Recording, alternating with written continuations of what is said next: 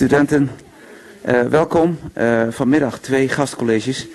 Uh, als eerste gaat de heer Mark Verheijden een verhaal houden over een heleboel ontwikkelingen, maatschappelijk, waar media en zeg maar sociale media erg veel te bieden hebben. Althans, we moeten gaan uitzoeken waar dat precies ligt, dat moment. En als tweede spreker gaan we luisteren naar Bert Mulder, lector in de Hogeschool van Haag.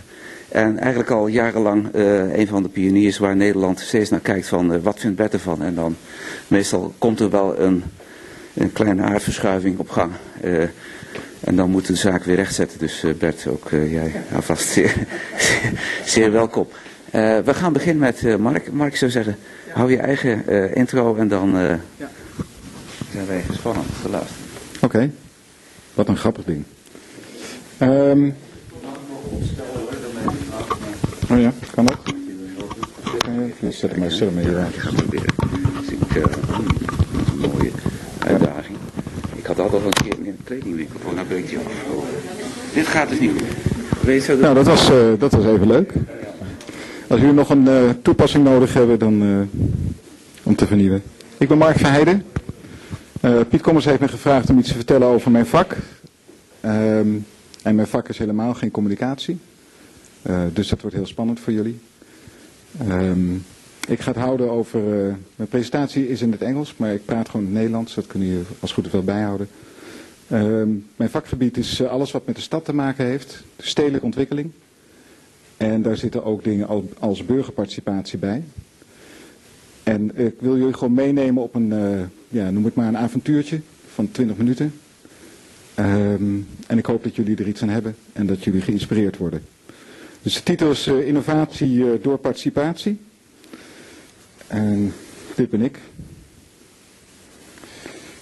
Nou, dit is ongeveer uh, wat ik ga proberen duidelijk te maken voor jullie. Dus ten eerste de relevantie van burgerparticipatie. En hoe dat nou samen, hoe dat nou werkt in de werkelijkheid. en ik noem dat even top-down of bottom-up. Ik ga wat voorbeelden geven over woningbouw en over zorg. Ik ga alles vertellen uh, maar niet zo heel veel. Maar wel alles over connectie uh, uh, van iedereen met iedereen. En wat dat dan verder betekent en wat voor lessen je daaruit kan halen. Maar eerst gaan we naar Detroit. Wie kent Detroit? Wie is er wel eens geweest? Wie weet waarom Detroit belangrijk is? Auto's. Goeie antwoord. Je mag door. En het zijn uh, mooie oude Amerikaanse auto's. Zoals jullie hier zien. En het is deze meneer geweest, meneer Ford, die dat allemaal heeft bedacht. Want die is uh, zo'n 100 jaar geleden, iets minder, uh, is die aan de slag gegaan met de auto-industrie daar. En dat deed hij heel leuk. Um, hij is eigenlijk een van de grondleggers van het lopend bandwerk. Niet per se de grootste, maar wel een, een belangrijke. En hij heeft ervoor gezorgd dat Detroit eigenlijk uh, in de vaart der volkeren is gezet. En na Ford kwam ook General Motors. En nou, uh, dat ging zo een tijdje door. Um, en wat er dan gebeurt is dat je van dit soort velden krijgt een enorme fabrieken. En dit is de situatie nu. Want de hele Amerikaanse auto-industrie, het trekt weer een beetje aan. Uh, is eigenlijk niet meer echt in Detroit. En de vraag is hoe dat nou komt. En dat heeft te maken met eigenlijk iets wat Ford heeft gedaan. Hij heeft namelijk op een gegeven moment het loon. Ik, ik herhaal even trouwens wat vorige week op Canvas was. Ik vond het zo mooi. Uh, dus uh, de Belgische tv-zender. Die had een mooie documentaire over Detroit. Ik haal er een paar dingen uit. Maar wat Ford heeft gedaan, dat was heel, heel erg goed voor zijn fabriek, zijn product. Hij heeft op een gegeven moment zijn werknemers meer salaris gegeven, zodat zij in staat waren om zelf auto's te kopen. Zijn auto's. En wat er toen gebeurd is, is dat al die mensen de stad zijn uitgegaan. En die zijn zo gaan wonen. Dit is dan wel heel mooi, maar ze zijn buiten de stad gaan wonen. In de suburbs. En dat verschijnsel is in heel veel Amerikaanse steden gebeurd. Oftewel, men is eigenlijk uit de kern gegaan ook uit de situatie waar uh, de, de behuizing, de huizen rond de fabriek en zijn buiten gaan wonen. Want ze hadden een auto en ze konden het doen. Eigenlijk heel simpel. En ze noemen dat in mijn vakgebied het donut-effect. Oftewel, de binnenstad loopt leeg en eromheen komt een dikke ring van mensen die daar dan, die daar dan wonen. Maar ze werken nog steeds in het midden. En de donut is eigenlijk een heel mooi symbool voor wat er met Detroit gebeurd is. Want Detroit, Detroit leeft nog wel, maar eigenlijk niet meer uh, uh, op de manier zoals ooit bedacht is. Het is een heel andere stad geworden. Die stad ziet er nu zo uit. Dit zijn plaatjes van Detroit. Lege fabrieken.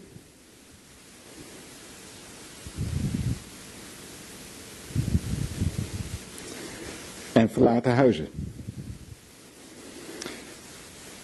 En om jullie dus even het gevoel te geven wat er dus gebeurt als er een, uh, als situatie ontstaat waarop mensen in feite uit de stad trekken, is dat de stad zelf verarmt en verloedert, leegloopt.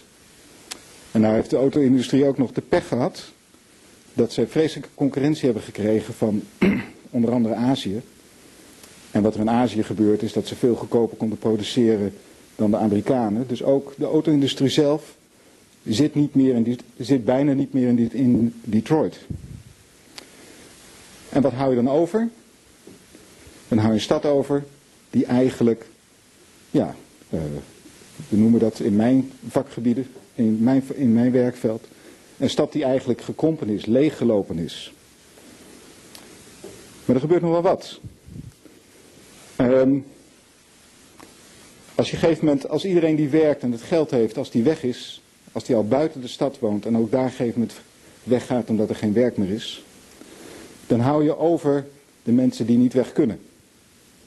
87% van Detroit is zwart. Ongeveer 45% kan niet schrijven, kan niet lezen.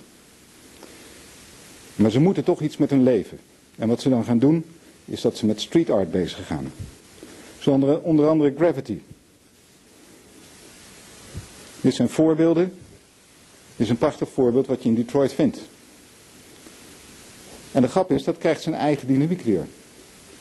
Maar niet alleen met street art, oftewel met, met kunstachtige dingen, maar ook gewoon het aanpakken van huizen. Dit gebeurt er dus in Detroit. Een hele straat die gewoon maar met allemaal afval en andere dingen tot een kunstwerk is gemaakt. Maar er gebeurt ook iets anders. Want ook de voorzieningen gaan dicht. En je moet aan eten komen. Dus je krijgt wat we in mijn werkveld noemen urban farming. Landbouw in de stad. En dat werkt heel goed in Detroit. En je ziet hier dus ook gewoon, je ziet daar nog de metro gaan. Maar daaronder wordt gewoon in de moestuin gewerkt. En het ziet er ongeveer zo uit. Maar waarom zeg ik dit nou? En dat heeft te maken met het verschil tussen top-down en bottom-up. Oftewel, ik vind dat de auto-industrie en de manier waarop de stad is vormgegeven in Detroit heel erg in het begin top-down is gedaan. En als dat niet werkt, dan hou je maar één kant over. En dat is bottom-up. Dus vandaar die vraagteken, dat vraagteken dat en dat uitroepteken. Als top-down niet werkt, dan gaan we bottom-up werken. En wat ik wil laten zien in de rest van deze presentatie zijn voorbeelden van hoe bottom-up echt ook kan werken. Dus dat betekent dat je balans gaat maken. Op zoek naar een nieuwe balans.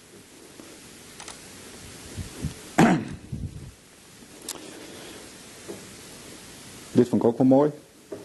Want die twee dingen hebben natuurlijk iets met elkaar te maken. Als dingen goed top-down geregeld zijn, als er een overheid is of een gemeente die dingen goed geregeld heeft, ja, dan hoeft er ook niet zoveel van bottom-up te gebeuren. Andersom, bottom-up kan heel erg top-down inspireren. Dus het is eigenlijk een soort wip. En of je nou zo'n wip hebt, die in feite gewoon gemaakt is door een aantal Duitsers, of deze wip in Berlijn, die zo groot is dat je moet schreeuwen om andere mensen jou omhoog te laten uh, halen. Het heeft gewoon met een balans te maken. Oké, dat is het centrale thema van waarom ik denk dat het interessant voor jullie ook is. Um, het is de spanning tussen beleid, overheden, organisaties, industrieën aan de ene kant en massa, mensen, initiatieven aan de andere kant. Er zit een balans tussen. Ik ga nu een voorbeeld geven uit Nederland. Um, en dat gaat over woningcorporaties. Oftewel het wonen in Nederland. Deze meneer, komt het een beetje mooi over? Het is een beetje een raar plaatje geworden nu. Hier staat het nog wel aardig. Uh, deze meneer, dat is staatssecretaris Heerma. En die heeft rond 1982 bedacht dat woningcorporaties die een hele nauwe band met de overheid hadden, uh, dat dat niet meer hoefde. En wat er, dan, wat er dus gebeurd is, dus hij was staatssecretaris in het parlement. En eigenlijk zei hij, er is een, we hebben een relatie altijd opgebouwd. Woningcorporaties werken voor de overheid. zijn onderdeel daarvan. We snijden dat los. En wat er dan gebeurt, is dat de wereld op zijn kant gaat. En dat is eigenlijk heel grappig, want er is één beleidsman die heeft een besluit genomen. Waardoor er eigenlijk iets anders gaat gebeuren. En dat lijkt eigenlijk heel erg op hoe Henry Ford ooit heeft bedacht. Dat zijn werknemers meer salaris moeten krijgen, zodat ze een auto kunnen krijgen. Er komt namelijk een onbedoeld effect bij. Zoals bij Henry Ford op een gegeven moment de mensen konden reizen, dus verder weg gingen wonen, de stad uittrokken, is er bij woningcorporaties gebeurd dat ze niet alleen huizen gingen doen, op allerlei manieren. Dat het ook over geld ging, wat in die huizen zat. En over mooie plannen. En prachtige innovaties. Duurzaamheid werd belangrijk. Maar plotseling kwamen er ook klanten en leefstijlen. En woningcorporaties gingen dit neerzetten. Dit is Le, Midi. Dat is een, woon, een wooncomplex in Rotterdam. Dat is aangepast, geheel gebouwd volgens de wensen van de allochtone bewoners. Er wonen niet alleen allochtonen, er wonen verschillende soorten mensen. Prachtig idee. Maar dit gebeurt ook. Dit is de SS Rotterdam. Een woningcorporatie Woonbron uit Rotterdam heeft ooit het idee gehad om dat schip gewoon bij Katendrecht neer te leggen. Het is een icoon van Rotterdam, dat is het echt nu geworden. Hij ligt er dus ook echt. Hij is heel belangrijk voor de stad. Maar heeft ongeveer zo'n 90 miljoen te veel gekost. En dit is ongeveer het plaatje. Katendrecht zit dus aan de linkerkant. Is het een beetje te zien? Het is wel slecht te zien, hè? Oké. Okay. Katendrecht ligt dus aan de linkerkant.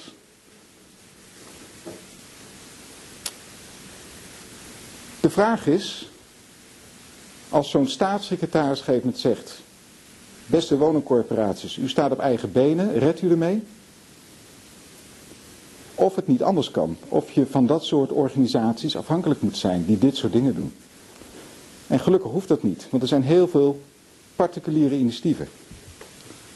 En een daarvan is de Kersentuin in Utrecht.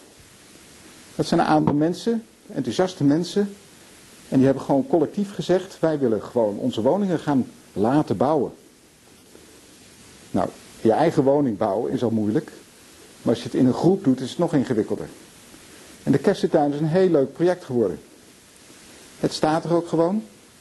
En de eigenaren zijn dus al die verschillende mensen. En die hebben gewoon tegelijkertijd dit complex laten bouwen. Het ziet er ook gezellig uit. Dit soort collectieve initiatieven ga je er steeds meer zien. Maar je hebt ook persoonlijke initiatieven. Gewoon mensen die zeiden, kan het niet anders. Ik vind een mooi initiatief, is Anna Vastgoed en Cultuur. Zit in Den Haag. Den Haag heeft veel leegstand van, van allerlei gebouwen. En Anna Vastgoed en Cultuur bestaat uit een aantal kunstenaars die zeiden... kunnen we in de tussentijd dat die dingen leeg staan, kunnen we daar gewoon niet kunstenaars in zetten en programma in draaien. Oftewel, hebben gewoon gebouwen in beheer genomen. En er wordt gewoon kunst en cultuur gedaan. Een ander initiatief. De zorg voor mensen die eigenlijk niet goed thuis kunnen wonen. Volgens de zorginstellingen. Ook zo'n instituut, zo'n organisatie. Er is een vader geweest en die had een gehandicapt kind. En die kon die gewoon niet op een goede plek. Kon die die thuis krijgen. Dus wat hij heeft gedaan. Is dat hij een stichting heeft opgericht. Heet Thomashuis. En Thomashuis zorgt ervoor dat zijn kind en al die andere kinderen die dat ook niet kunnen, toch op een gezellige en goede manier thuis kunnen wonen. Persoonlijk initiatief. Ander persoonlijk initiatief. Tegen eenzaamheid. Er is iemand geweest, of eigenlijk twee mensen, en die hebben op een gegeven moment gezegd, er is eigenlijk heel veel eenzaamheid in deze samenleving. Wat kunnen we doen? En die hebben gewoon een organisatie opgericht kleinschalig. Die heet Van Harte Resto. En het enige, enige concept is, wij organiseren iets waardoor mensen gezamenlijk kunnen eten. En dan komen ze uit hun eenzaamheid. Gelukkig waren, was deze meneer wel zo slim om allerlei uh, goede, goed, goed lobbywerk te doen. Maar het idee is wel, waar hij in 2000, 2006 of 2007 begon met één restaurant in de wijk Transvaal in uh, Den Haag. Heeft er nu 26. En die worden allemaal gedraaid door lokale ondernemers. Het is wel een soort franchise-achtig iets, maar het is gewoon initiatief. Mensen kunnen dat zelf gewoon gaan doen. Er zitten natuurlijk ook schoolopleiding en andere bij. nou, laatste initiatief wat ik heel leuk vind schaatsen voor de Nierstichting. Um, dit is Nico Paap, die ken ik persoonlijk. Die werkt als uh, wijkmanager in Amersfoort. En schaatst elk jaar met een aantal anderen uh, voor de Nierstichting. En hij vraagt of mensen zoals jullie en zoals ik daarop willen doneren. En je krijgt dus dit soort leuke dingen. De plaatjes zijn niet al te goed, zie ik. Maar het is natuurlijk wel gewoon crowdfunding. Want ik maak gewoon mijn 25 eh, euro over. En dat doet iedereen. En dan heeft hij gegeven met zo'n 1000 of 1200 euro bij, bij elkaar. En niet alleen hij schaats, maar elke schaatser doet hetzelfde. Het geld gaat direct naar de Nierstichting. Oké. Hoe komt het nou dat dat, dat dat kan? Omdat we eigenlijk in een hele andere tijd leven. Wij kunnen ons gaan bemoeien met iedereen omdat we ook iedereen, omdat we ook alles van iedereen kunnen gaan horen. Is dit trouwens nodig? Nee hè? Nee hè? Oh ja, er zijn opnames zelfs. Poeh. Oké, dan moet ik er nog beter in praten. Clay Shirky heeft op een gegeven moment een boek geschreven. En ik vond het een heel leuk boek, maar ik ben van een andere generatie. Jullie kennen dit natuurlijk. Wie heeft het gelezen? Oké, dit moet je dus lezen. Het is, gewoon, het is niet zo'n dik boek, het is een heel makkelijk boek. Wat Clay Shirky in feite ook zegt, is omdat iedereen met iedereen verbonden is, gebeurt er iets in de samenleving. En of het nou, en het, het is wel aardig, er wordt een voorbeeld in genoemd dat iemand zijn daar begint het boek mee dat iemand zijn telefoon is kwijtgeraakt. En er wordt een heel netwerk van mensen georganiseerd om die telefoon terug te krijgen. En uiteindelijk lukt dat ook. Het is een heel aardig boek, maar de grap is ook dat als je dat gewoon vertaalt naar allerlei andere velden. Jullie hebben op dit moment, wij met z'n allen, hebben op dit moment de mogelijkheid om veel meer te doen en te organiseren dan bijvoorbeeld die arbeiders uit die Ford-fabriek. Die konden een vakbond maken, maar dan was het ongeveer alles. Jullie kunnen eigen initiatief doen. En daar zijn natuurlijk dingen als LinkedIn en Wikipedia, ook zo'n mooi voorbeeld. Gewoon eigenlijk een persoonlijk initiatief van een paar mensen. Die zeiden we gaan er gewoon een encyclopedie maken. We zetten alles bij elkaar. Heel boeiend. En het maakt niet uit of het allemaal goed is, het corrigeert zichzelf wel. Wikipedia is echt zo'n voorbeeld van iets wat heel klein begon. En nu gewoon niet meer weg te denken is. Natuurlijk ook. Deel het met elkaar.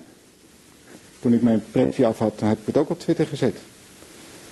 Had ik natuurlijk beter moeten doen, want dan, dan hadden jullie het allemaal kunnen lezen. Maar met de hashtag UT kom je een heel eind. En natuurlijk op Facebook. Daar zet je ook van alles en nog wat. En er zijn nog talloze andere, maar ik heb deze vier even uitgenomen.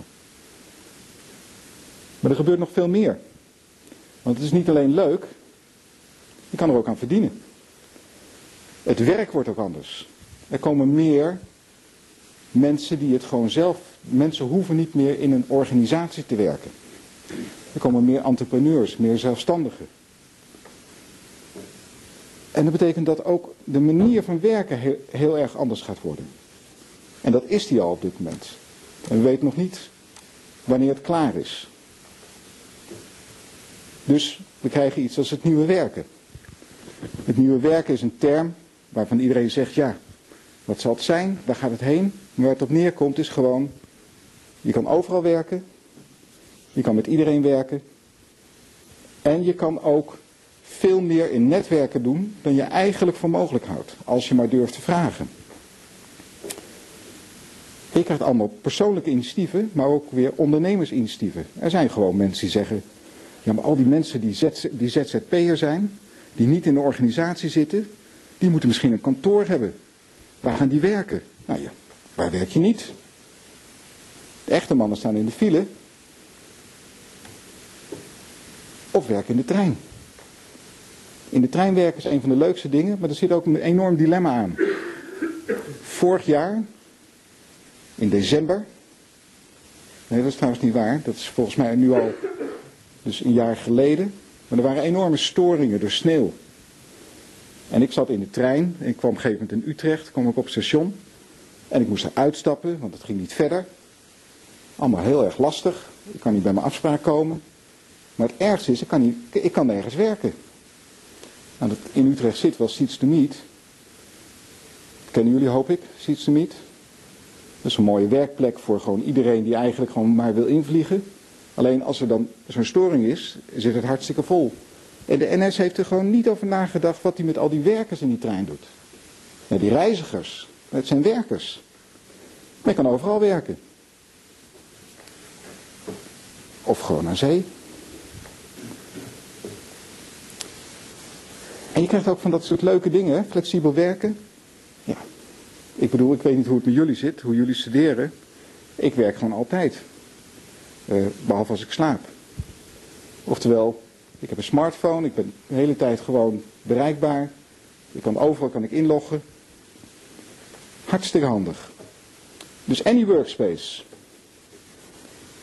Hier werk ik ook. Ik ben lid geworden van een ondernemersinitiatief, dat heet de Fabriek. Het is een beetje kale ruimte. Die zitten gewoon werkplekken. Ik betaal per maand betaal ik een, bedrag, kan werken wanneer ik wil. En als ik mensen wil ontmoeten, nou, dit is een voorbeeld van de flextafel van Seats to Meet in Utrecht. Uh, dus gewoon een lekkere plek. Iedereen kan er gewoon aan de slag. Dus wat dat laat zien, is dat er nu veel meer mogelijkheden zijn en dat er een veel grotere massa gehaald kan worden.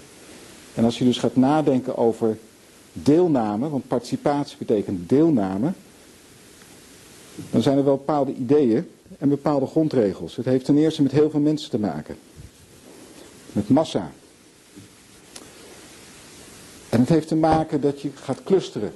Dat er structuren ontstaan die je niet aan, niet aan de voorkant ziet. Niemand had aan de voorkant kunnen bedenken waarom Wikipedia zo is geworden zoals die is. Maar het is wel zo geworden. Omdat mensen geven dingen met elkaar doen. En er komen gewoon communities. En tegelijkertijd als je het wil vastpakken. Het zijn wel hele grote groepen mensen, maar het is ook persoonlijk contact. Het gaat over personen, niet over grote groepen per se. Er zitten allemaal personen in. En je moet het dus ook persoonlijk maken als je er iets mee wil. Dus Even naar mijn vorige werk. Ik heb op een gegeven moment in Enschede gewerkt. En daar hield ik veilinghuizen. Dat betekent dat ik gewoon een aantal mensen bij elkaar had en die wilden iets. En het enige wat ik deed is, als jij dat wil, wat ga je terug doen? Mensen, dat is een mooi bod. Wie wil erop reageren? En zo maakten we met elkaar een deal, een zaak. Veilinghuis Zuid. Wat er gebeurt is dat je veel meer mensen gaat verbinden. En natuurlijk dat op een goede manier gaan doen. Dus hoe stimuleer je dat nou? Hoe stimuleer je deelname, participatie? Open zijn. Oogkleppen af. Niet aan, de niet aan de voorkant denken, dat moet ik per se gaan bereiken. Maar gewoon kijken waar het heen gaat. En vooral plaatsen, mensen en ideeën met elkaar verbinden. En het maakt niet uit wie dat doet. Als je, het maar, als je dat maar doet. Even een voorbeeld. We maken die twee dingen van top-down en bottom-up mooi met elkaar verbonden. Ik had een project dat heette Unieke Brink. Waar ik werkte waren 60 hofjes. Die heten allemaal Brinken in de Westelijke Brink in Enschede. En we hadden het idee van, we wilden eigenlijk elke brink willen we bijzonder gaan maken. We willen daar identiteit toevoegen met de mensen die daar wonen. Dus een soort ja, sociale innovatie. Dus dan krijg je, dit zijn die brinkjes, leuke plekken om elkaar te ontmoeten. En dat gebeurt dan ook. Op een gegeven moment ga je dingen opnieuw inrichten. Enorme discussies met uh, ontwerpers en mensen van de corporaties erbij. Maar de grap is wel, die 60 doe je niet allemaal tegelijkertijd. Je doet ze eigenlijk stap voor stap. Toen ik bij de gemeente werkte, kon dat ook niet anders, want sommige dingen kosten geld. En ik had niet zoveel geld dat ik alles in één keer kon doen. Dus er waren een aantal mensen die zeiden, ja maar wij willen helemaal niet wachten. En er kwamen dus initiatieven vanuit bottom-up. En die zeiden, nou, we gaan onze eigen brinken in, inrichten. En we doen dat met permacultuur. Permacultuur, groot woord, betekent gewoon dat je gaat nadenken over het verkorten van de voedselketen. Waarom moeten er bomen staan als je er niks meer kan? Waarom worden het geen fruitbomen? Waarom ga je daar geen gewassen verbouwen? Permacultuur betekent gewoon je openbare ruimte nuttiger inrichten, maar ook tegelijkertijd je minder afhankelijk maken van supermarkten en andere zaken. En laat dit nou toch vreselijk lijken op urban farming wat ik net heb laten zien in Detroit. Daar was het noodzaak, hier is het gewoon een kans. Het is wel hetzelfde principe. Oftewel, wat gebeurt er nou als je mensen een wagen geeft, gaan ze bewegen. Als je mensen laat verbinden, ga je iets doen. En als je een kans geeft, ga je veranderen. Oké. Uh,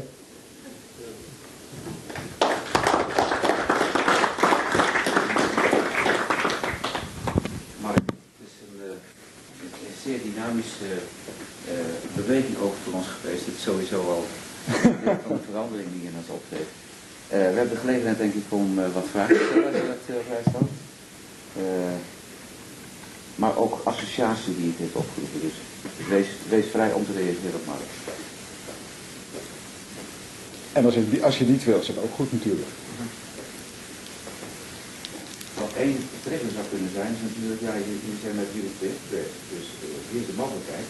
En dan tik je om het dat je zegt, Mark, hoe, uh, hoe vind je dat we nu gaan in welke richting zou jij doen? En dan kun je, kun je hier mee aanschuiven.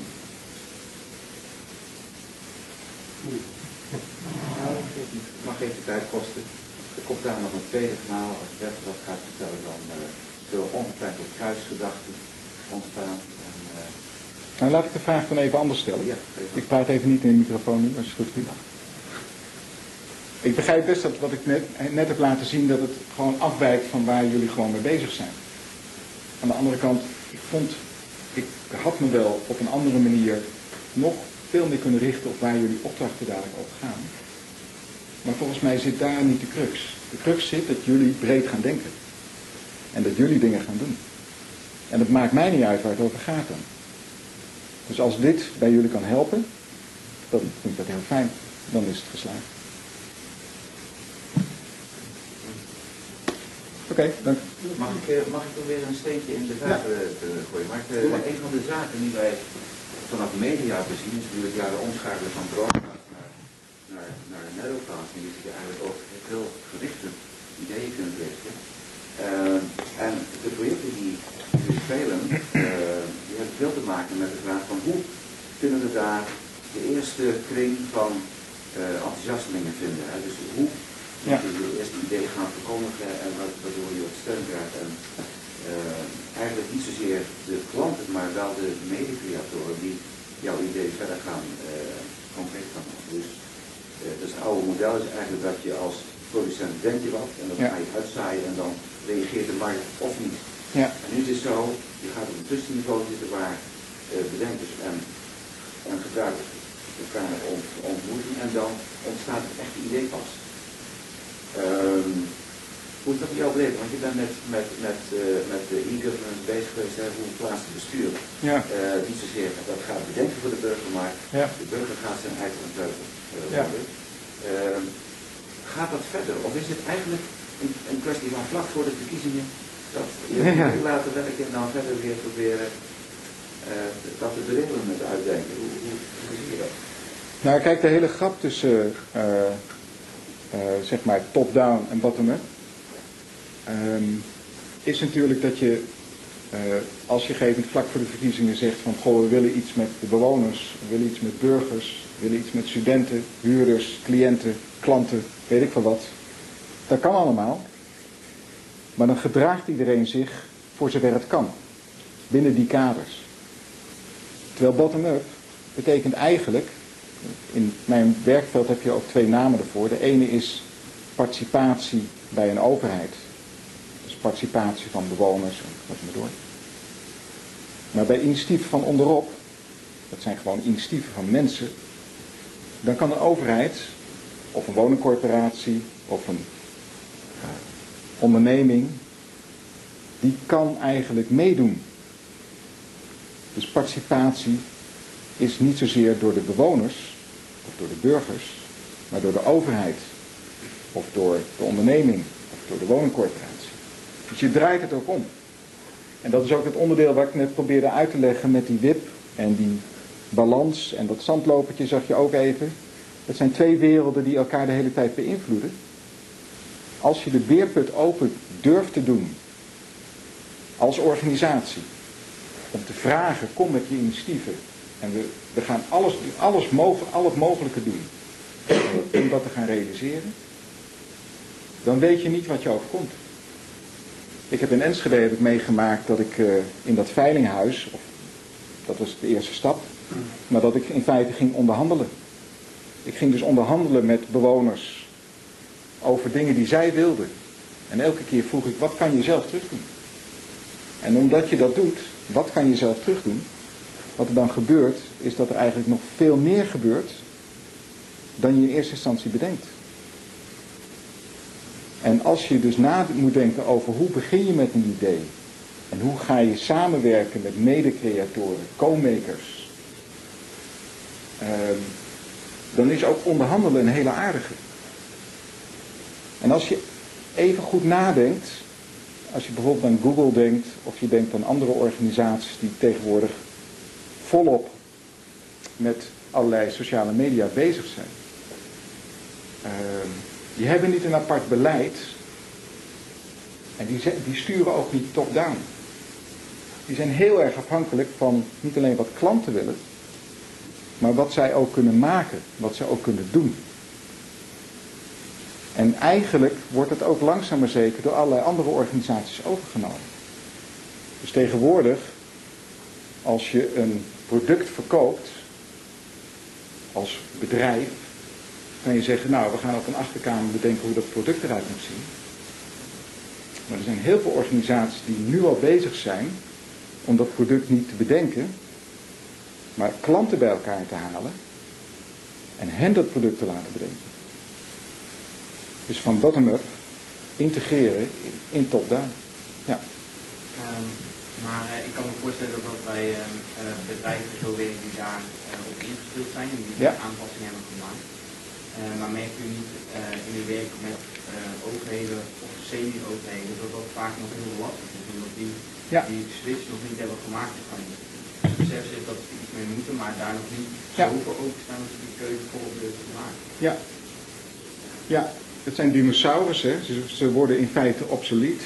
Ehm, ze zullen gevend uitsterven. Dat soort organisaties zullen het niet gaan redden. Maar ehm, zoals bijvoorbeeld de overheid, Ja. eh, eh, hebben die, die eh, switch nu echt gemaakt? Of is het nog steeds dat die met de hakken in de tand aan het wachten zijn totdat ze echt niet van de switch zijn? Nou ja, de overheid zit nu echt in een, in, in een dilemma. De overheid is altijd voor bedoeld geweest om te regelen dat wat de burgers zelf niet konden. Dus ook op te komen voor de zwakken en regels te stellen en te voorkomen dat op een gegeven moment precedentwerking zou komen omdat je de ene wel doet en de ander niet. Eh, maar tegenwoordig werkt het niet meer zo. Tegenwoordig wordt ten eerste aan iedereen gevraagd om mee te doen. Maar mensen accepteren het ook niet meer dat een overheid zegt dat ze iets niet, iets niet mogen doen. En ehm, dus heel veel van de eh, communicatie op dit moment tussen overheden en burgers gaat niet zozeer over de vraag hoe kunt u mij goed bedienen, maar gaat ook over de vraag ik wil iets en heb ik last van u. Ik wil iets als bewoner. En wat is mijn ruimte? Heb ik daar voldoende, heb ik voldoende ruimte? Krijg ik niet meer ruimte? Waarom niet? En het is een heel ander soort communicatie dan dat je geïnformeerd wordt over wat er gebeurt in je buurt. En dat zie je wel steeds vaker. En het heeft allemaal te maken dat we langzaam maar zeker opschuiven van onder naar boven. En in feite gewoon zeggen, ja, maar de stad is van ons. Die is niet van de overheid. Omdraaien, dat uiteindelijk de burger zegt dat tegen de overheid van wij willen dit zodat het zo voor elkaar komt.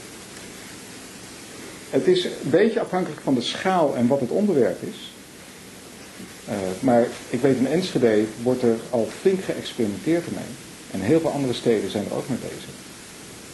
Ehm, en de overheid wil graag, die wil graag dat die burger in beweging komt.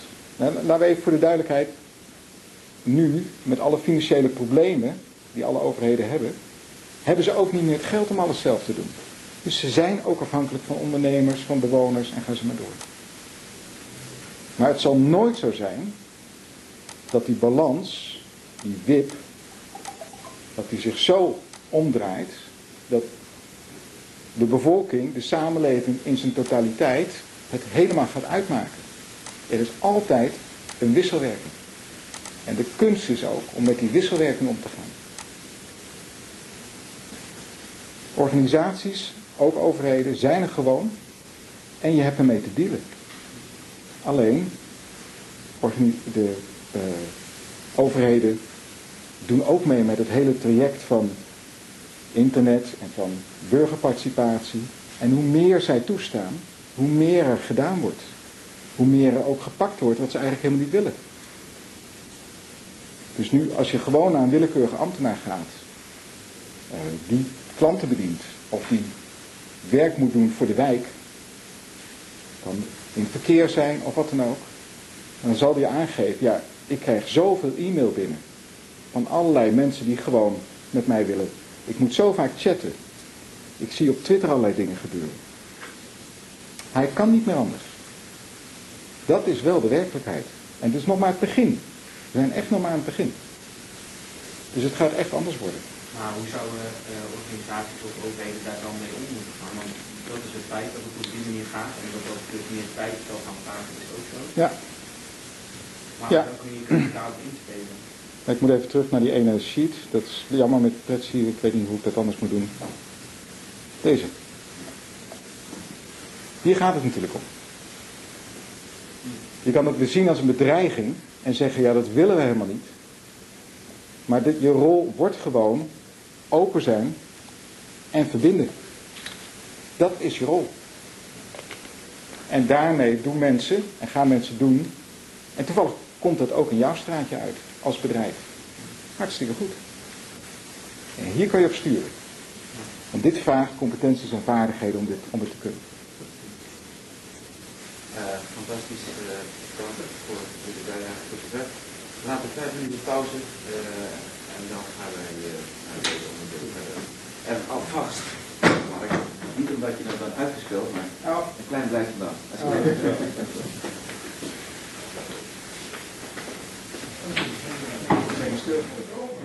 Dat was ooit adviseur van de ik, ooit. Ja. Dat klinkt, dat klinkt heel mooi.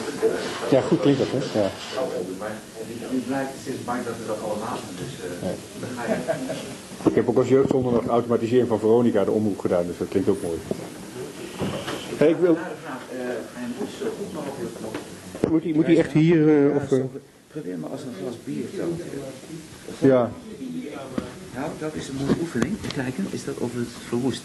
Het is, eh verwoest. denk ik, heel goed. Nou, mocht je iets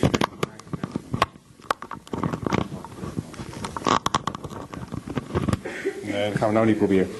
Wat ik, wat ik graag wil doen is eh, ehm, het hebben over dit onderwerp. Het is een beetje ovaal, maar op mijn scherm is het rond.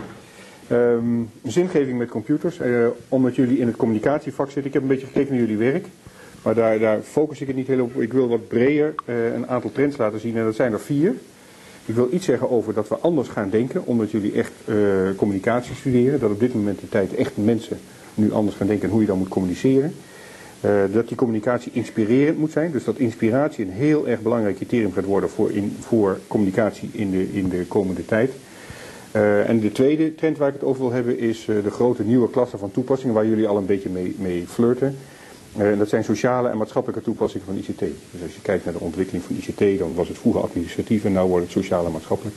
Dat betekent zorg en eh, kwaliteit van leven. En de vraag is dan wat voor ontwerpcriteria heb je daarvoor nodig? En ik hoop dat je een aantal van die dingen kunt gebruiken in de ontwerpen van, eh, van eh, ehm, jullie dingen. Dus het eerste onderwerp is Changing Our Mind.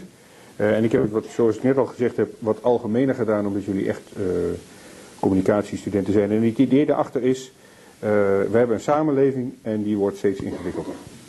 Dat is eigenlijk een klein beetje wat er gebeurt. En op het moment dat die ingewikkelder wordt, en met ingewikkelder bedoel ik dus ingewikkelder. In de, in de zin van, in, de, in 1960 had een supermarkt, als je daar naar binnen ging, eh 600 artikelen. En daar kochten mensen uit. Hè, dat was toen in het begin van de supermarkt. Je weet nog wel, eh, tot die tijd werden dingen helemaal niet in halve ponden verkocht en in kilo's, maar gewoon altijd los.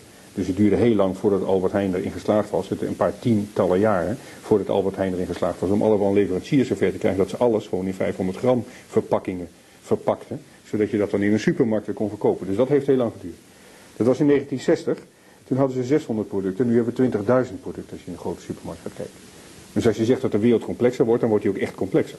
Maar voor ons is dat geen probleem. Want als jij en ik eh, een, een Albert Heijn binnenlopen, dan lopen we daar rond en dan, nou, dat vinden we een normale winkel.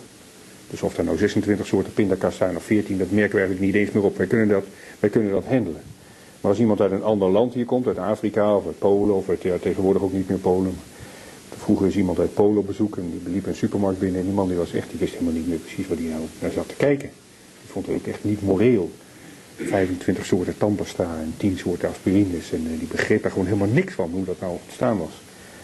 Dus dat wat wij heel gemakkelijk, eh, waar wij heel gemakkelijk mee om kunnen gaan, dus omgaan met die enorme complexiteit, dat is voor andere mensen helemaal niet vanzelfsprekend. Maar die groeiende complexiteit en die grotere aantal keuzes wat we hebben, dat leidt ook eigenlijk tot minder duidelijkheid en in sommige gevallen eh, tot minder vertrouwen, zou je kunnen zeggen. Ehm, en omdat de menselijke geest werkt zoals die werkt, ehm, proberen we altijd te streven naar evenwicht. En het natuurlijke evenwicht is dat je dan daar iets tegenin gaat doen. Dus mijn aandacht gaat steeds meer naar de buitenwereld toe.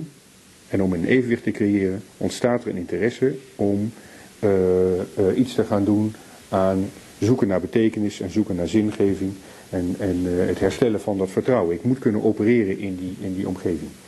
En daar wil ik een aantal voorbeelden van geven, hoe dat, hoe dat werkt. Ehm, dit is één voorbeeld. Dus als je de ACO binnenloopt, dan kun je dit kopen. Het zijn gewoon tijdschriften. hè. En het interessante van dat soort tijdschriften, dat hadden we niet in 1960. 1970, 1980 begonnen ze een beetje te komen, zou ik maar zeggen. Dit zijn allemaal redelijk goede tijdschriften. Eh, de, de groep abonnees van het tijdschrift Filosofie is de grootste groep mensen in de wereld die zich structureel met filosofie bezighouden. Dat heel opmerkelijk. Eh, maar dit vinden wij allemaal hele normale tijdschriften. Maar eigenlijk heeft dat iets te maken met wat je zou kunnen noemen de psychologisering van het dagelijks leven. Eh, als ik vroeger, ik heb vroeger psychologie gestudeerd, dus ik, ik herinner me nog dat ik Uit het boekje Neurosenleer moesten we, er stond bulimia en eh, anorexia en zo. Dat, dat, moest ik echt leren. Dat waren toen net nieuwe vaktermen, zou ik maar zeggen. Dat bestond nauwelijks. Dat waren echt eh, hele obscure ziektes. Eh, als ik nou een, een, een willekeurig blad in Nederland lees en mensen hebben over bulimia en anorexia, dan gebruiken ze de terminologie die ik toen moest leren toen ik psychologiestudent was. Dus je ziet eigenlijk dat in onze informatiesamenleving mensen als het ware op een hoger niveau gaan denken. Je zou kunnen zeggen dat mensen een, een, een, een hoger niveau van reflectie bereiken. Er is een bepaalde vorm van professionalisering van de leek. En, uh, en dat, dat geldt niet alleen voor psychologie, maar dat doen we ook op andere gebieden. Dus hier zie je hetzelfde, maar dan op het gebied van esthetiek. Dus als je kijkt naar hoe wij omgaan met esthetiek in de samenleving. En dit zijn gewoon ook allemaal dingen uit de ACO en de Bruna. Uh, als, je, als, je, uh, als je ziet hoe wij om, omgaan uh, met esthetiek in de samenleving, dan is er een enorme esthetisering van het dagelijks leven. en de reden dat ik die twee voorbeelden noem, is omdat ik wil laten zien dat in de laatste 40 jaar we eigenlijk heel langzaam van gedachten veranderd zijn. We zijn anders gaan denken als bevolking. Nou, als communicatiestudent is dat natuurlijk heel erg interessant. De vraag is natuurlijk, het is überhaupt wel interessant om te weten dat we de laatste 40 jaar van gedachten veranderd zijn. Maar de vraag is natuurlijk, wat gaan we dan de komende 20 jaar doen? Waarom is dat interessant? Nou, aan de ene kant werk je in die omgeving en aan de andere kant geef je vorm aan die omgeving. Dus jullie zijn degene die ons helpen. Jullie zijn de belangrijke katalysatoren die ons van gedachten doen veranderen. Omdat jullie producten en diensten gaan maken waardoor we als het ware naar onszelf kijken. Dus dat is een hele interessante uh, notie dat we normaal als je in de samenleving leeft, nou dan ervaar je hem zoals die is, zal ik maar zeggen. En je ervaart hem een beetje zoals die is. Maar dat is natuurlijk niet zo. Een, een, een samenleving ontwikkelt zich voortdurend. En een van die ontwikkelingen is eigenlijk dat we, uh, oh, je zou kunnen zeggen, op een bepaalde manier steeds professioneler gaan denken, maar dan met een soort van lekenprofessionaliteit. En steeds verfijnder. Dus deze ontwikkeling uh, op het gebied van, van stijl en bouwen, die zie je natuurlijk heel erg op het gebied van koken ook. En die zie je ook op het gebied van reizen. Dus met name de laatste 10, 15 jaar, als je in de boekhandels kijkt, de manier waarop wij tegenwoordig over koken praten is echt heel opmerkelijk. Nee, daar heeft niemand ooit om gevraagd. En sommige mensen zeggen ja, maar dat komt omdat er nu meer geld is en de markt is groter. Het heeft natuurlijk wel te maken met dat er meer geld is. En dit zijn natuurlijk, is een selectie van allemaal dure bladen. Maar als je nu bij de ACO gaat kijken en je kijkt naar Jansen. Jansen is een nieuw tijdschrift waar er nu net twee van verschenen zijn. Dat is stijl, maar dan voor mensen zonder geld. Heel leuk tijdschrift. Dan kun je dus gewoon allemaal met tweedehands kleren, maar echt gewoon even stijlvol zal ik maar zeggen als een echt style magazine. Uh, maar dan voor mensen zonder geld. Dus je ziet dat, dat uh, uh, het feit dat, er, dat we meer bemiddeld zijn en dat er een grote markt is, dat is eigenlijk niet noodzakelijk. Want daar had ik ook iets anders mee kunnen doen. Maar waar we dan naar zoeken is meer esthetiek en een diepere vorm van reflectie. En ik weet natuurlijk heel goed dat daarnaast er een sterke neiging is naar, populair, of naar, naar een, een, een sterker populisme. Maar dit is de positieve kant van de zaak. Dus dat is, dat is een, interessant gegeven voor iemand die communicatie studeert. En ik kom daar straks op terug op het moment dat ik kom op andere ontwerpcriteria voor systemen. Nou, dit zie je niet alleen in de populaire media, maar dit zie je ook in de economie. Dus als je kijkt naar de laatste 100, 150 jaar van de economie, dan zie je dat die vier fasen heeft doorgemaakt. Eerst hadden we agrarian economy, mom bakes cake from scratch. Toen hadden we industrial economy, mom buys cake mix. Toen hadden we de service economy, mom buys cake. En nu hebben we de experience economy, mom outsources cake eating experience. Dat zijn eigenlijk de grote stappen waarin de economie zich heeft plaatsgevonden. En het grappige daarvan is dat je eigenlijk een ontwikkeling ziet van materiële goederen, de grondstoffeconomie, naar steeds minder materiële dingen. En ik uh, ga dus nu naar een economie van experiences. En de vraag voor mensen die die communicatie vormgeven is, wat betekent dat dan? Wat is eigenlijk het hart van een experience? Dat is een vrij recente ontwikkeling hè, van de laatste tien jaar, de experience economy. Dus, dus één voorbeeld daarvan is dit. Rituals. Nou, dat is in Nederland nu een bekend merk. Wat het interessante van rituals is, dat het uh, uh, een, een, een, resultaat is van Advanced Product Development van Unilever. Er was een van hun managers, die, die had een sabbatical. En die zei tegen zijn manager, nou, ik weet niet precies wat ik moet doen, maar heb je er bezwaar tegen als ik de volgende generatie producten ga uitvinden? Ik nou is goed. Dus die heeft door de wereld gereisd, drie maanden lang. En die kwam op twee dingen. Eén daarvan is, het zijn collecties, in, in, een soort van interdisciplinaire collecties, collecties van verschillende producten bij elkaar. Hè. En dat moest hij echt tegen Unilever zeggen, omdat Unilever heel verticaal georganiseerd is. Dus als je vader directeur shampoo is, dan is hij zeker niet directeur tandpasta. En dat gaat hij ook nooit worden, want die dingen zijn heel erg van elkaar gescheiden. Dus Unilever is heel verticaal georganiseerd. En wat hij zag was dat er een behoefte was aan collecties van producten die samenhingen, schoonmaakmiddelen, tandpasta, eh, persoonlijke verzorging in een soort van iets voor het huishouden. Dus dat was zijn nieuwe trend. En de tweede trend is heel belangrijk, want dat eh, heeft namelijk iets te maken met changing our mind, eh, was eh, spiritualiteit. Dus je ziet hier een quote van Lao dat is een Chinese wijsgeer. En hier zie je het woord Ayurveda, dat is een 4000 jaar oude traditie die iets te maken heeft met gezondheid in India. En als je kijkt naar de producten van rituals, ja, dan zijn dat eigenlijk hele goedkope geproduceerde hardcore consumer products. Hè? Hele eenvoudige plastic flesjes met hele eenvoudige plastic wrappertjes. Maar ja, je staat wel je keukenvloer te boenen met een vleugje ginseng. En daar betaal je dan enorm voor. Of ik, ik sta mijn tanden te poetsen, maar er zit een beetje wierook in mijn tandpasta. En, eh, en die, die illusie van die mystiek, zal ik maar zeggen, en die illusie van dat spirituele en die illusie van dat magische Oosterse, dat, dat zorgt ervoor dat mijn ervaring eigenlijk zo belangrijk is, dat, die, dat ik die ervaring zo graag wil, dat ik bereid ben om daar meer voor te betalen dan de normale tandpasta, die in sommige gevallen even effectief of effectiever is. Dus het interessante van die experience economy voor mensen die communicatie doen, is dat je me eigenlijk ergens anders moet raken. Dus het is niet voldoende dat je me iets vertelt. Je moet het me vertellen zodanig dat ik iets beleef. En dan moet je dus heel goed weten wat mensen zoeken. Wat voor beleving zoeken mensen? We hebben het net gehad over burgers. Burgers willen eigenlijk nu iets anders beleven dan het feit dat er een formele procedure is voor een milieu- en vergunningsaanvraag. Dus mijn, mijn, mijn, mijn spel met de gemeente is altijd, goh, we hebben een experience economy. Kunnen we nadenken over experience government? Kunnen we nou eens voorbij al die zorgen klimmen? Dus dit is één, één onderwerp wat ik, wat ik eigenlijk aan jullie wilde meegeven. Dat op het moment dat je nadenkt over onze samenleving, dat je de samenleving moet zien als een samenleving die haar denken evolueert. En jullie als communicatie-experts straks dragen daar echt aan bij. Jullie zijn een katalysator ervan. En in sommige gevallen een versneller. Dus de mensen die tijdschriften maken, de mensen die business communications doen, de mensen die intern in bedrijven gaan communiceren met, met, uh, met medewerkers, die zorgen ervoor dat dat beeld van die experience heel erg versterkt wordt. En daarmee drijf je eigenlijk die ontwikkelingen. Dus je bent een speler als het ware in dat veld. Dus dat is één. De tweede vraag is dan natuurlijk van, goh, hoe moet je dan communiceren? Dus als iedereen dan anders denkt, hoe moet je dan communiceren? En ik ben daar niet van, zal ik maar zeggen, maar Daniel Pink wel. En die zegt, zo moet je communiceren. Dus Daniel Pink heeft een boek geschreven, Moving from the Information Age to the Conceptual Age. En die zegt, design, not only function, story, not only argument, symphony, not only focus, empathy, not only logic, play, not only seriousness, and meaning, not only accumulation. Dus op het moment dat je communiceert in die wereld van mensen die eigenlijk beter in staat zijn om complexere dingen te begrijpen, omdat ze de hele dag in een complexe wereld leven, en omdat ze de hele dag bladen gaan zien die eigenlijk steeds, ja, je zou kunnen zeggen, op een bepaalde manier complexe dingen uh, aan hen vertellen, willen ze ook heel graag op dat niveau worden aangesproken. Dus ze willen niet als een soort van, uh, op een vervelende manier worden aangesproken, heel formalistisch of heel administratief of heel technisch. Maar ze, willen, ze zoeken eigenlijk een andere ja, kwaliteit in die communicatie. Dus dat betekent dat in de producten die je maakt en de communicatie die je ontwerpt straks en de processen die je ontwikkelt, zoek je dus eigenlijk naar het hart van dat proces, daar waar het inspirerend wordt. En dat ligt ergens anders dan vroeger. Dus de overheid wordt een andere overheid dan vroeger. Maar dat komt voor een deel, wij, maken ons daar zorgen over en we zeggen dat de overheid het verkeerd doet. Dat is helemaal niet zo hoor. We zijn, we zijn heel ver gekomen met die overheid zoals die nu is. Maar we zijn als het ware uit onze jas aan het groeien. Het is net alsof we als samenleving, zou je bijna kunnen zeggen, in de puberteit zitten. Dus als je, als, je als, als gezin kinderen hebt, dan is er een periode dat je voor die kinderen zorgt. Omdat die kinderen dat zelf nog niet kunnen. En er zijn allerlei beslissingen die genomen moeten worden. Die ze eigenlijk zelf nog niet zo goed kunnen nemen. En ergens is er een moment dat dat heel langzaam verandert. En dat die kinderen zo gewend zijn aan die beslissingen dat ze dat zelf gaan doen en ook kunnen doen.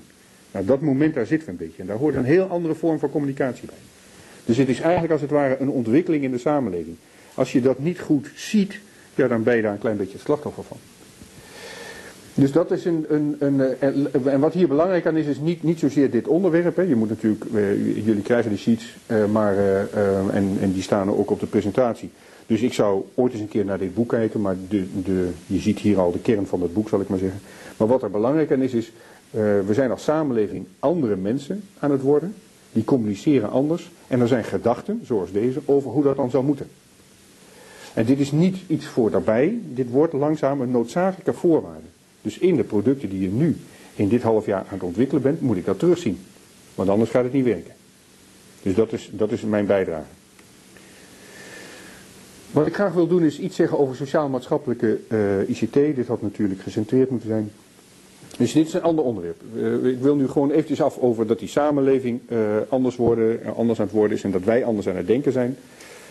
Iets heel erg belangrijks wat er nu aan de hand is, is en daar eh, eh, zijn jullie voorbeelden of jullie projecten zijn daar een voorbeeld van, is dat we eh, andere toepassingen gaan maken. En als je kijkt naar de laatste 50 jaar geschiedenis van computers, dan is dit zo'n beetje de geschiedenis van computers. Dus we kregen eerst een soort van technologie, die vonden we in de, in de, in de Tweede Wereldoorlog uit in de 50 jaren. Toen kregen we grote computers, mainframes, toen kregen we wat kleinere computers, die heten mini-computers. Deze waren voor de grote multinationals en de overheid. Uh, minicomputers, die zag je toen in wat kleinere bedrijven. En heel langzaam kwam die computer op het bureau terecht. Nou, dat klinkt allemaal heel triviaal. Dus op het bureau betekent dan uh, een, een desktopcomputer kostte toen 15.000 gulden. En daar kon je dan net mee tekst verwerken. Mensen vonden dat vreselijk ziek. En na een poosje kwamen er pc's. Maar wat daar interessant aan is, is dat je eigenlijk uh, ziet dat in die ontwikkeling er ook hele andere werelden ontstonden. Dus dit is de wereld van de grote administratieve systemen, de belastingdienst en de, registratie van alle auto's in een land. Dit is uh, de wereld van de systemen waarbij ik een bedrijfsadministratie op een computer had en voorraadbeheer en van alles nog. Hier kreeg ik persoonlijke productiviteit, dus ik ging gewoon op een werkplek zitten werken en typen en spreadsheets maken. En hier begonnen we vrolijke dingen te doen, want toen gingen we thuis doen.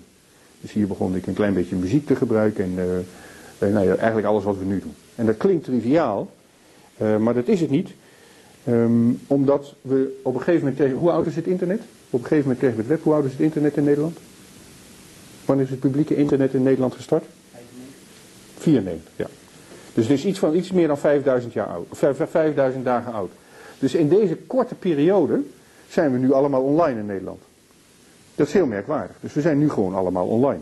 Ik heb uh, drie, vier dingen nu bij me die allemaal gewoon internetcommunicatie doen. Ik heb een iPhone bij me en een iPad en zo'n ding. En die praten gewoon ook allemaal. En ook onderling. Heel merkwaardig. Dus dat betekent dat, dat we eigenlijk nu hier voor meer dan 90% in Nederland online zijn. Daar heeft eigenlijk niemand om gevraagd. Het is een enorme drive. Wij, hebben, wij doen al tien jaar lang gebruik, doen wij internetprojecten in achterstandswijken om de kwaliteit van leven te verbeteren. En toen we tien jaar geleden in, in Emmen in achterstandswijken kwamen, toen zeiden we, heeft u een computer? En 85% van de mensen die zeiden ja. Hele arme mensen. Eenoudergezinnen, veel problematiek, verslaving, armoede. En, die, en 85% van de mensen zeiden ja. En toen zeiden we, waarom heeft u dan een computer? Voor de kinderen zijn. En niemand had daarom gevraagd. Maar die mensen hadden dus dubbeltje bij kwartje gelegd. Die hadden een computer aangeschaft. En vervolgens dachten ze dat daar hun kinderen mee geholpen zouden zijn. Dus dat is een enorme drang om iets te gaan doen met die, met die, uh, met die uh, uh, computers. En op het moment dat we dan hier Web 2.0 krijgen in 2002, 2003, 2004. Hè, dus dat is wat wij nu allemaal heel erg normaal vinden. Dat doen we heel erg normaal over. Dan ontstaat het sociaal gebruik van ICT. Daarvan weten we gewoon echt helemaal niet wat het is. Dus eigenlijk doen we maar wat, zal ik maar zeggen. Dus het is hartstikke leuk, Facebook en Hives en van alles en nog wat. Maar we doen maar wat. Waar, wanneer, wanneer merk je dat? Ja, je merkt dat eigenlijk als mensen er echt mee aan het werk gaan. Dus ik kreeg laatst een, een vraag van een grote gemeente in Nederland. Die zei van ja, wij maken ons grote zorgen over de scheiding tussen de overheid en de bevolking. De, de, de bevolking die doet van alles en nog wat, maar die drijven weg. Er ontstaat alles. Nou, er is een wantrouwen, legitimering van de overheid is in het gedrang. Kunnen we nou niet in de komende vier jaar voor een paar miljoen gulden iets doen met Web 2.0? Wat dan ook maar. Om de bevolking weer te betrekken bij zichzelf en bij de activiteit van de overheid. Nou, dan kun je niks zeggen. Weet je? Want je kunt dan niet een Facebookje starten of zo. Je kunt niet een huisje starten of zo. Je kan niet zeggen van nou dan gaat iedereen wel twitteren en het komt vanzelf wel goed. We weten gewoon eigenlijk niet precies waar het goed voor is. Uh, bloggen, iedereen weet iets over weblogs. Als ik in een wijk kom en ik zeg tegen mensen, ik zoek mensen die willen webloggen, is er helemaal niemand. Dus er zijn, er zijn uh, uh, meer dan 100 miljoen weblogs in de hele wereld en het lijkt op alsof iedereen een weblog heeft. En in een wijk, dus op het moment dat ik het internet verklein tot op een schaal van 10.000 mensen, is er helemaal niemand die wil schrijven. A, gebeurt er te weinig interessants in die wijk. B, kunnen mensen dan niet schrijven. En als ze al kunnen schrijven, dan willen ze dat niet elke dag doen om de twee dagen. Dus die, die, die bundeling van dingen, die zo natuurlijk lijkt op het grote web, dus op grote aggregatieniveaus, die is er eigenlijk helemaal niet meer op een klein aggregatieniveau. Als ik kijk naar uh, het aantal mensen dat bijdraagt aan, uh, aan media, hoeveel mensen zetten filmpjes op YouTube, denken jullie? Welk procent van alle mensen die naar YouTube kijken, zetten daar filmpjes op? 50 à 60 procent, dat is een schatting. Andere schatting? 1% Ja, 0,16% En bij, en bij Flickr is het 0,12% En bij Wikipedia is het 4,8% Dus net iets andere groep. En dat heet de participation inequality. Dat zou kunnen. Dat zou kunnen. Dus wat, je, wat, je, wat je ziet is dat, dat er dus een aantal jaren geleden is daar onderzoek naar gedaan. 1% van de mensen draagt bij, 9% van de mensen levert commentaar, 90% van de mensen maakt er intensief gebruik van, maar kijkt voornamelijk. Het interessante is nou dat als er nou een wethouder komt, en die kijkt naar YouTube, die zegt bij mij in de gemeente wil ik ook zoiets. En die gaat er dan vanuit dat je, laten we zeggen, na zes maanden de helft van de bevolking online hebt. Dat denkt hij dat dat gaat gebeuren. Dat is natuurlijk niet zo en dat is heel onprofessioneel, maar die opdracht krijg je dan wel. Mensen zeggen, nou we gaan iets snel met ICT in een wijk doen en we willen graag dat over een jaar iedereen er gebruik van maakt. Nou nee, wacht even, het is een sociaal proces en het werkt niet heel erg zo, want het aantal mensen dat dan uh, inschrijft is veel kleiner dan het effect van dat systeem. Nou zo zie je dat we eigenlijk niet heel goed nog weten wat dat sociaal gebruik van ICT is. En dan ontwikkelt het zich heel erg snel. We weten niet zo precies wat het doet. Dus we gebruiken het wel intensief. Dus ik maak me helemaal geen illusies dat we dat niet intensief gebruiken. Maar we weten niet heel zo precies wat is nou de dynamiek ervan. Dus als ik weblogs heb, als ik kijk naar ah, heel veel weblogs, als ik kijk naar alle gebruikers van het internet, maar geen op, een, op het niveau van 10.000 mensen, waar kijk ik dan naar? Wanneer kan ik het dan goed inzetten voor welk doel? Dus we weten eigenlijk niet zo precies van hoe het nu werkt. En de vraag is dan, wat gaan we dan de komende 10 jaar doen? En de diensten die jullie ontwikkelen, die zijn daar natuurlijk voorbeelden van. Dus we kijken aan tegen een land wat online is. 6, 7 miljoen huishoudens. Uh, en die gaan natuurlijk steeds meer ICT gebruiken. En normaal zeggen we dat die 7 miljoen huishoudens, dat vinden we een normale opmerking, hè, want in Nederland is iedereen online. En dat is al een aantal jaren zo, dus daar zijn we heel erg aan gewend. En normaal zien we dat als consumenten.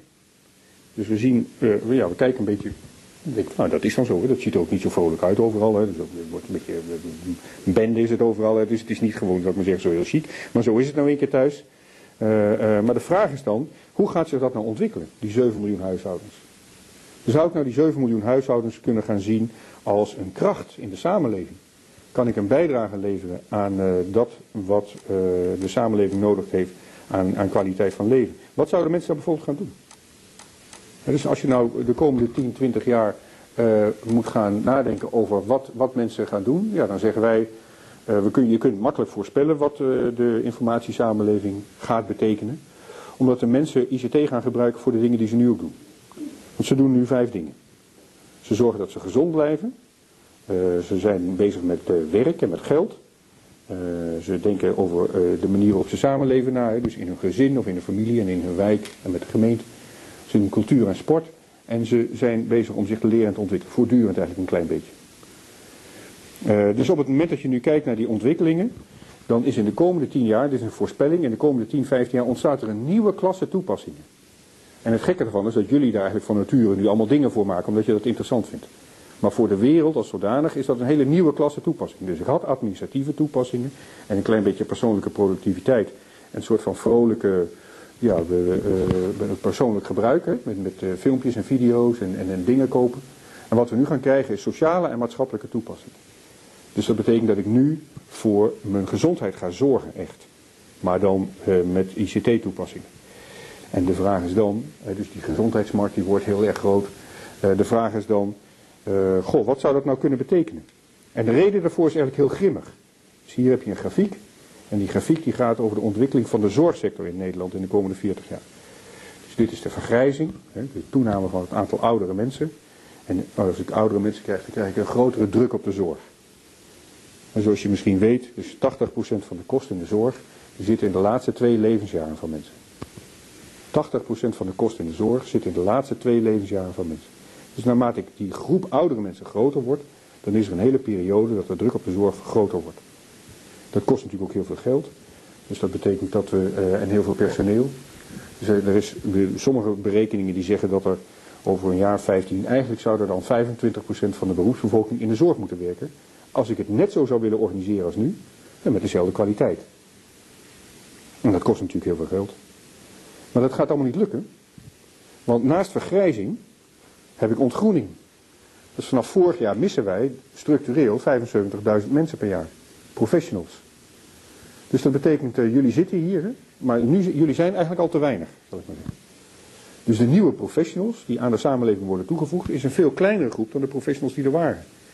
En dat betekent dus voor mensen die nu intreden in, in, in de samenleving, dat er eigenlijk de bestaande hoeveelheid werk in de samenleving gedaan gaat moeten worden door een kleinere groep mensen. Nog los van de kosten van al die andere dingen. Maar dat moet gedaan worden door een kleinere groep mensen. En dan wordt dus plotseling de mogelijkheden van ICT worden heel erg interessant. Want de vraag is dan van, goh, de diensten die jullie nou ontwikkelen, nou dat zijn natuurlijk een soort van vrolijke diensten, ja, maar die krijgen een klein beetje een soort van grimmig karakter. Want als ik over 15 jaar ziek ben, dan is er geen huisarts. En het is niet omdat een huisarts die bij mij in de buurt woont niet wil werken, die man die werkt eigenlijk te hard al, maar er zijn gewoon te weinig huisartsen. of als ik, als ik eh, kinderen thuis heb of zoiets en ik breek mijn benen, dan moet eigenlijk moet er thuiszorg zijn. Dat is er niet, want er zijn gewoon te weinig thuiszorgers. We hebben gewoon te weinig mensen in Nederland om datgene wat we nodig hebben in stand te houden op de manier zoals we dat nu doen. En dat maakt dus de toepassingen waar jullie nu in dit half jaar aan werken heel erg serieus. Die toepassingen die maak ik niet voor niks. Die toepassingen die zijn echt essentieel om te voldoen aan de zorgvraag in de samenleving en aan de kwaliteit in de samenleving. En dan wordt ook die vraag naar die inspiratie heel erg belangrijk. Want het grappige is dat ik die, die toepassingen, als ik ze thuis moet gebruiken, uh, ik ga ze gebruiken op het moment dat ik daar zin in heb, op het moment dat ik ze begrijp. Maar ik ben geen professional. Dus de kwaliteit van dat soort van toepassing die ik thuis ga gebruiken, die moet zo zijn dat ik eigenlijk altijd geïnspireerd ben om ze te gebruiken. En die moet ook zo zijn dat op het moment dat ik een toepassing gebruik, dat ik het zo leuk vind dat ik daardoor niet alleen die toepassing gebruik, maar ook beter voor mezelf ga zorgen. Dus als ik een, een, een ICT-toepassing gebruik die iets te maken heeft met mijn gezondheid, dan is die heel erg gemakkelijk om te gebruiken. Maar niet alleen dat, nadat ik hem heb gebruikt, ga ik, dan denk ik, god, het is toch leuk om voor mezelf te zorgen. En hetzelfde geldt voor de overheid. Dus het is niet zo dat de overheid systemen moet gaan maken die steeds beter milieuvergunningen uh, uh, afleveren. De overheid moet systemen maken waardoor ik daarna denk, goh, het is heel erg leuk om hier te wonen. En het is eigenlijk leuk om met al deze bewoners hier samen de kwaliteit van de samenleving hoog te houden. Dus ik moet me deel voelen van een civil society. En dat moet me ook inspireren. En dat is een ontwerpcriterium. En dat ontwerpcriterium, waar vind ik dat terug in de samenleving? In de hoofden van de ontwerpers. En dat zijn jullie. Dus dat maakt het heel erg spannend. Er is dus een nieuwe klasse ontwerpcriteria. En die bevinden zich in de hoofden van jonge mensen die begrijpen hoe die wereld werkt. En daarmee word je dus, en krijg je een, een sleutelfunctie in de, in de vormgeving van dit soort van toepassingen. Hier heb je er bijvoorbeeld één. Dus dit is, uh, ja, willekeur, nou ja, dit is eigenlijk een beetje de kwaliteit die, uh, die jullie maken, zou ik maar zeggen. Dus gewoon, dit is een soort van conceptstudie. ja, je mag nog wel iets doen aan, vind ik, ik heb door al jullie werk heen gekeken, je mag nog wel iets doen aan je soort van sense of style, vind ik. Zo nu en dan. Een beetje een leuke plaatje bekijken en mooie plaatjes jatten ook. Dit is een andere. De U-weight. Dus dit is een, dit is een, uh, een weegschaal. Uh, analoog aan de dingen die jullie ontwikkelen. Dus als je, je ziet hem daar beneden staan. Als je hem daar opzet, dan, dan stuurt hij zijn standen naar het internet. En als je dan op het internet kijkt, dan zie je jouw gewicht terug. Dat zie je daarboven. Maar niet alleen dat van jou, maar ook van acht van je vrienden. En de vraag is dan, waar, waarom is dat nou leuk? Ja, dat is niet leuk als je het niet nodig hebt natuurlijk. Niks is leuk als je het niet nodig hebt. Maar op het moment dat je kind obesitas heeft, en dan vindt het heel erg moeilijk op zijn dieet te houden, en je hebt dat niet goed onder controle, wordt het misschien wel heel leuk om met acht kinderen uit de buurt zoiets te doen. Of met acht kinderen van school. En dan zie je plotseling dat dat, dat ding, dit, uh, een, een soort van inspiratie moet gaan worden. Dus de manier waarop die, die dienst ontworpen is, wordt een inspiratie voor mensen om, om, om beter voor zichzelf te zorgen. En naast het feit dat je dus naast het feit dat je het kunt gaan gebruiken in het wat grimmige geval van die obesitas, heb ik hier natuurlijk af, gewone afslankplannen. En als je het nu koopt, dan koop je dus dit product en dan, krijg je, dan kun je er allerlei soorten diensten bij kopen. Dus je kunt een personal coach krijgen. Die vervolgens je een aantal maanden lang helpt door allerlei oefeningen heen en van alles nog. Maar dat, de katalysator daarvoor is eigenlijk die weegschaal. Dat is een heel merkwaardig soort van ding. Dus hier zie je gewoon een ding. Dat is gewoon een ding, hè? dus dit is gewoon een weegschaal. Met een klein beetje draadloze access en wat internet. Ja, daar, had je, daar hadden we 60 dingen mee kunnen doen. Maar wat zij hebben gedaan is dus de standen op een hele leuke manier. En vervolgens daar ja, eigenlijk nutteloze dingen omheen maken. Maar die wel inspirerend zijn. Ik zie de standen van mijn vrienden. Ja. Vroeger stond je gewoon in je eentje in, in, in je naki in de badkamer. En dan stond je gewoon naar dat ding te kijken en dat was voldoende. Maar nu heb ik gewoon, als ik dat dan heb gedaan, heb ik de standen van mijn vrienden. Ja, maar dat wordt dan toch spannend. Dus, dus, dus de vraag is een klein beetje wat, dat, wat de betekenis daarvan is. Wat de beleving is voor de klant en wat de betekenis daarvan is. Dus de, je, ziet dat er een soort van verschuiving ontstaat. En terugkomend op die grafiek. eh, dat zijn dus hele erg serieuze toepassingen eigenlijk. Dus we moeten daar veel van ontwikkelen en veel over nadenken en dan echt zoeken naar hoe je dat zou moeten ontwikkelen. Dus wij denken daar een beetje over na bij het E-Society Instituut. En, en als je dan praat over de kwaliteit van leven verbeteren, eh, ehm, dan, dan praat je dus over eh, mensen kennis geven, mensen vaardigheden en, en mensen handeling geven. En de vraag is dan, ehm, goh, hoe doe je dat dan? En je zou dat eigenlijk zou je dat op een inspirerende manier moeten doen. Ehm, dus als je daar dan naar gaat kijken, dan zeggen wij dat je nieuwe ontwerpcriteria nodig hebt voor die nieuwe toepassingen. En die nieuwe ontwerpcriteria, die zijn eh, naast de formele criteria. Dus als je technische systemen ontwikkelt, dan heb je altijd formele criteria. Het moet werken, het moet er altijd zijn, het moet een beetje, de internet, de bandbreedte moet hoog genoeg zijn. Dat zijn gewoon de technische gereedschappen. Daarnaast moet, het, moet ik het kunnen zien, hè? dus het moet uh, helder zijn en begrijpelijk taalgebruik of alsnog. Maar dat is gewoon de normale usability. Uh, die, die je in elk boek kunt lezen. En waarvan wij nu zeggen is wat er heel erg noodzakelijk is, is een nieuwe soort van criteria. En dat noemen wij vitale criteria. Want als ik een systeem heb wat goed werkt, en, en ik kan het ook zien, dus ik heb gewoon een soort van usability, ik kan het begrijpen en ik kan het zien, dan kan het nog een vervelend systeem zijn. Dus ik kan me voorstellen dat ik die weegschaal had kunnen maken, en hij werkt ook, hij gaat niet kapot in de badkamer en die internetverbinding die werkt, daar heb ik geen bezwaar tegen. Uh, en ik zie ook mijn standen terug, maar als ik nou een ander ontwerp had gekozen, dan had het een heel vervelende dienst kunnen zijn die niet was opgestegen. Dus ik moet eigenlijk een ander ontwerpcriterium daarbij hebben. En dat is eigenlijk veel meer, wij noemen dat vitaal, omdat je daardoor als het ware, uh, ja, je zou kunnen zeggen, je leven vitaler inricht. Uh, wat veel meer gecentreerd is rond inspiratie. En dat is een, een, een, een soort van verschuiving die je op dit moment in de tijd heel erg ziet.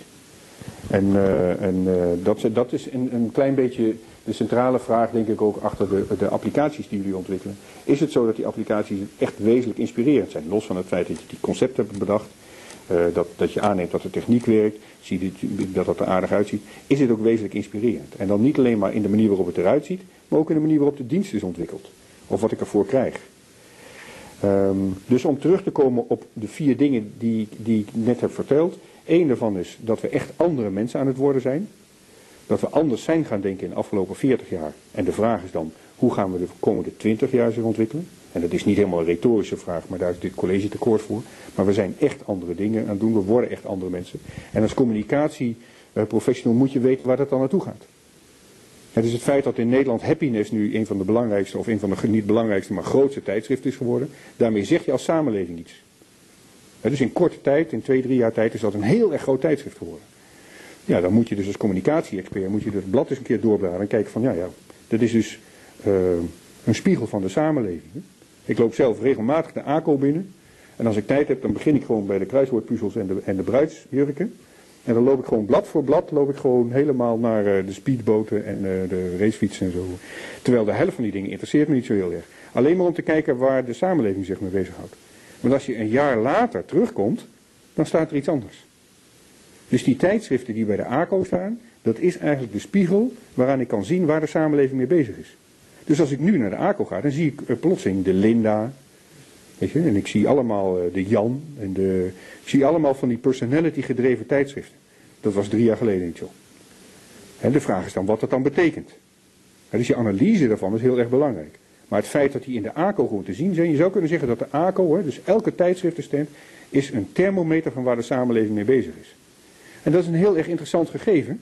Om, en, en, en ik wil nogmaals benadrukken dat het om twee redenen zo is. A, moet je dat heel goed weten zelf, omdat je ervan leert. En B, zul je straks die tijdschriften zelf mee vormgeven. Op het moment dat je in dat veld actief en werkzaam bent, dan geef je die tijdschriften vorm. En daarmee ga jij mij dus, als het ware, een spiegel geven waar de samenleving mee bezig is. En de vraag is dan natuurlijk, waar gaat hij naartoe? En de onderliggende trend daaronder is dat wij zeggen, een van de belangrijke dingen is dat als je die verschuiving van denken koppelt aan die ontwikkeling van die sociale en die maatschappelijke toepassingen, ja, dan moet je heel erg gaan nadenken over het verbinden van die beleving met die ICT.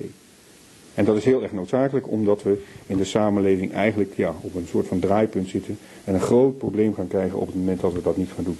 Dus vandaar dat het, het, het, uh, uh, het thema van dit college, zingeving met computers, eigenlijk een heel erg essentieel thema is voor mensen die in het communicatievak zitten.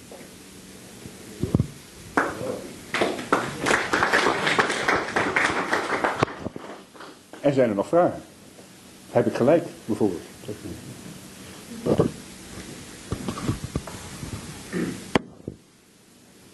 met die tijdschriftwinkel, hè, dan afhankelijk van de samenleving, maar dan heb je dus ook eigenlijk als tijdschrifthouder in de hand van waar de samenleving zich mee bezig is.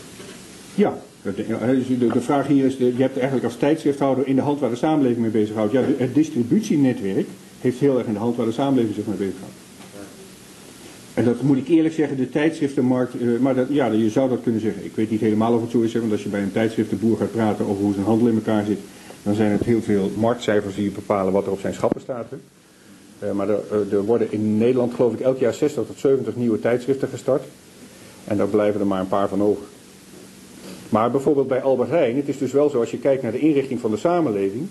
Eh, Vroeger waren de producenten heel belangrijk. Dan had je allemaal merken en dan kocht je het ene merk en het andere. Dat is in de laatste 15 jaar dat verschoven naar de, naar, naar de, de Albert Heijn. Dus de distributeur is nu het belangrijkste. Die gaat bepalen wat er dan in zijn winkel staat. Dus ik weet niet, ik, ik, zou, ik zou willen zeggen dat dat voor tijdschriften niet zo sterk is als bij de Albert Heijn. Maar de Albert Heijn is echt een enorme sterke factor geworden. Die bepaalt dus wat Nederlanders eten. En eigenlijk zijn in de laatste 15 jaar de producenten wat meer op de achtergrond. Ja? Hoe kan een ICT-toepassing zoals die weegschaal het vergrijzingsprobleem oplossen?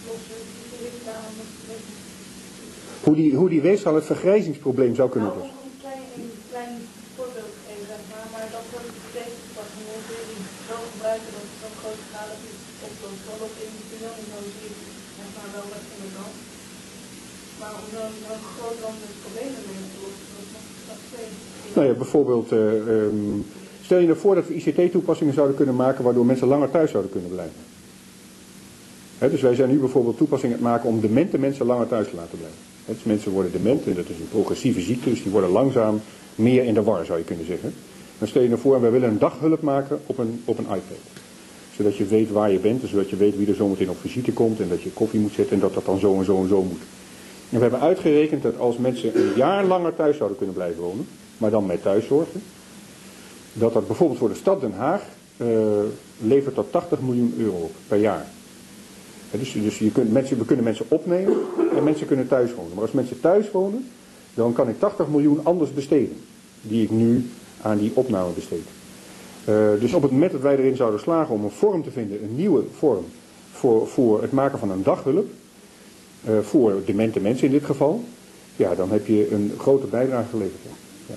Maar dan op, op een, hè, dus dan lijkt die toepassing die lijkt heel triviaal. Maar stel je voor dat grotere groepen die zouden gebruiken, want de toepassing kan snel door veel mensen gebruikt worden, eh, ehm, dan, eh, ehm, dan heb je een grote effect. En om een voorbeeld te geven van, van, eh, van wat een inspiratie is, het, en, en in welke mate dat met ontwerp te maken heeft. Ik kan, ik kan bijvoorbeeld tegen iemand zeggen, die heeft dan een iPad ergens liggen, en dan kan ik tegen hem zeggen dat hij zijn medicijnen bijvoorbeeld moet nemen. Dan kan ik dat op twee manieren doen. Ik kan hem tien minuten van tevoren eraan herinneren dat hij dat moet doen. Dan wordt hij afhankelijk van mijn apparaat. hè. En ik kan hem ook twintig minuten daarna herinneren, vragen of hij het heeft gedaan. Dan wordt hij niet afhankelijk van mijn apparaat. En het verschil is, in het ene geval wordt hij de slaaf van mijn apparaat, want dan gaat hij gewoon zitten wachten op mijn apparaat. Valt de stroom uit, weet hij niet meer wat hij moet doen. In het tweede geval blijft hij gewoon leven zoals hij is, maar zo nu en dan heeft hij een reminder ergens in de omgeving. Zegt, hé, hey, was je net niet, eh, heb je net die pillen genomen? En dan blijft hij eigenlijk zelf werken. En het verschil is een ontwerpbeslissing. Dus dat, die notie van inspiratie en het feit dat je moet streven naar iemand eh, zelf organiserend maken en vitaal maken, dat, dat, dat, dat is echt afhankelijk van het ontwerp wat je maakt. hè. Dus in al jullie dingen, dat zijn vrij complexe dingen. Jullie hebben natuurlijk een soort van concepten gemaakt. hè. Dus die initiële dingen, ja jullie doen, maar goed, je zit in het eerste jaar, dus je doet van alles nog wat aan aannemers. Maar er zitten echt honderden hele kleine ontwerpbeslissingen in die het verschil maken tussen een, een, eh, een systeem wat mij eigenlijk doder maakt, zou ik maar zeggen, en afhankelijker. En ik ga steeds zieliger in een hoekje zitten. En een systeem wat mij kracht geeft. En denk van, ja, maar ik kan, ik kan het ook inderdaad langer zelf. En, en dat verschil is een heel erg belangrijk verschil.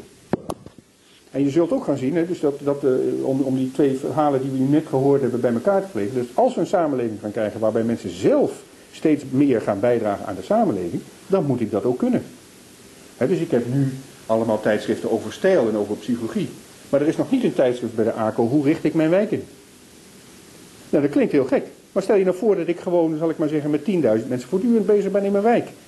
Ja, Eh, ik, er is geen cursus van de gemeente wijkinrichting voor burgers. Die is er gewoon niet. Dus lijkt het nu allemaal vrijwilligerswerk. Nou nee, wacht eventjes. Het inrichten van een wijk is wel, er zit wel echt is denkwerk bij, zal ik maar zeggen. Er is een beetje geld bij en dingen die je kunt doen. En die professionals die hebben het allemaal opgeslagen in hun hoofd, door ervaring. Als ik dat nou een tijdschrift van maak, dan kan iedereen in de wijk aan plotseling denken, oh ja, maar dat kan ik ook wel. Ja, omdat dat tijdschrift is. Dus mensen weten nu van nature hoe ze hun huis moeten inrichten. Ja, hoe weten ze dat? Ik heb allemaal make-over programma's op televisie. Ik heb allemaal stijltijdschriften. Ik heb allemaal IKEA-filmpjes. Ik heb allemaal. De, de, alles is ingericht op het feit dat ik zelf een gevoel van stijl krijg. En tien jaar geleden was dat helemaal niet zo. Nou, tien jaar geleden wel, zal ik maar zeggen, maar dertig jaar geleden was dat niet zo. Dus het grappige ervan is dat je nu ziet, als we praten over sociale en maatschappelijke toepassingen, dat we nu denken dat die dingen een soort van erbij zijn. Oh ja, kleed me leuk. Nou, dat is gezellig, dat kan ik ook niet doen. Meneer. Maar op het moment dat ik zeg van nou nee, maar datzelfde zou ik nou willen toepassen op een wijk, ja, dan moet ik dus kennis hebben. Maar wel op een inspirerende manier die mij aanspreekt. Dus ik wil graag een reeks tijdschriften hebben die gaan over wijkinrichting. En dan koppel je dus die twee dingen aan elkaar. En de vraag is dan, wat heb ik nou eigenlijk nodig om een wijk in te richten? Want hoe professionaliseer ik de leek zodanig dat hij echt een vitale bijdrage kan leveren aan de samenleving? En de voorbeelden net waren aan, aan je eigen gezondheid. Dus er, zijn allerlei, dus dat, dat die schaalvraag, zal ik maar zeggen. Als we de obesitas in Nederland kunnen terugdringen door twee of drie van dit soort van weegschalen. Ja, dan heb je, eh, obesitas legt een enorme druk op het zorgsysteem. Dus als je lang dik bent, lang te dik bent, dan, dan je krijgt allerlei kleine klachten. Maar dat legt eigenlijk, is uitgerekend, een enorme druk op het zorgsysteem. Dus als je ervoor kunt zorgen dat mensen het leuker vinden om minder dik te worden, ja, dan levert dat dus heel veel op. Andere vraag?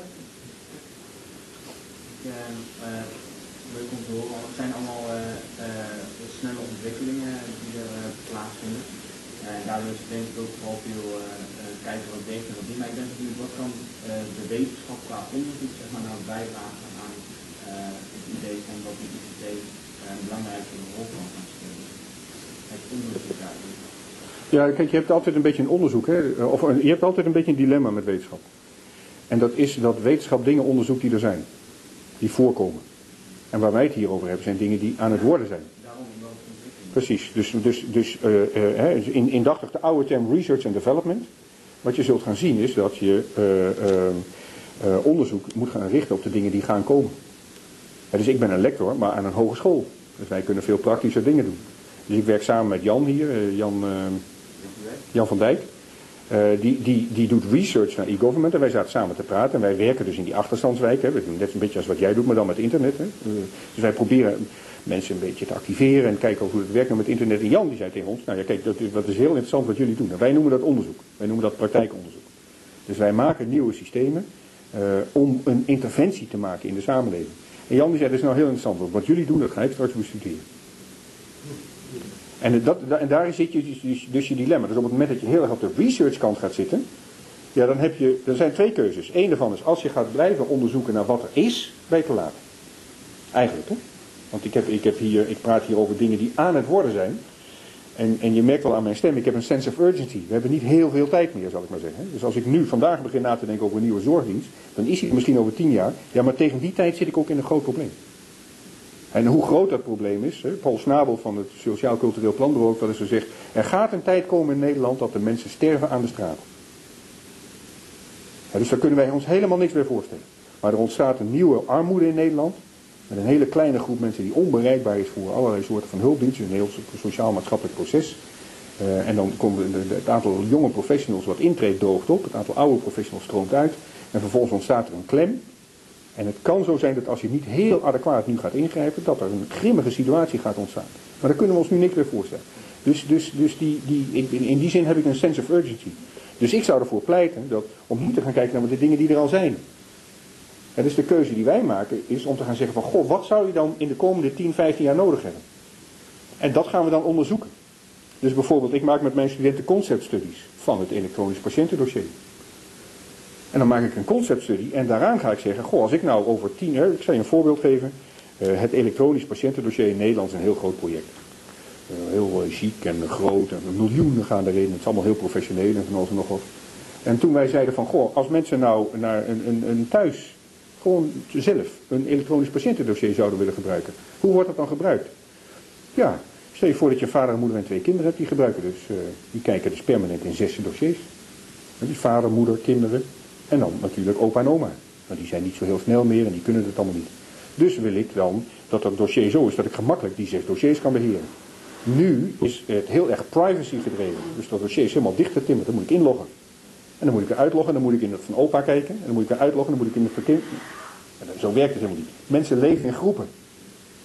Dus op het moment dat je dan gaat kijken naar hoe digitale omgevingen werkelijk zijn, die complexiteit van zo'n huishouden, wat je zou kunnen onderzoeken, dat kun je goed in kaart brengen.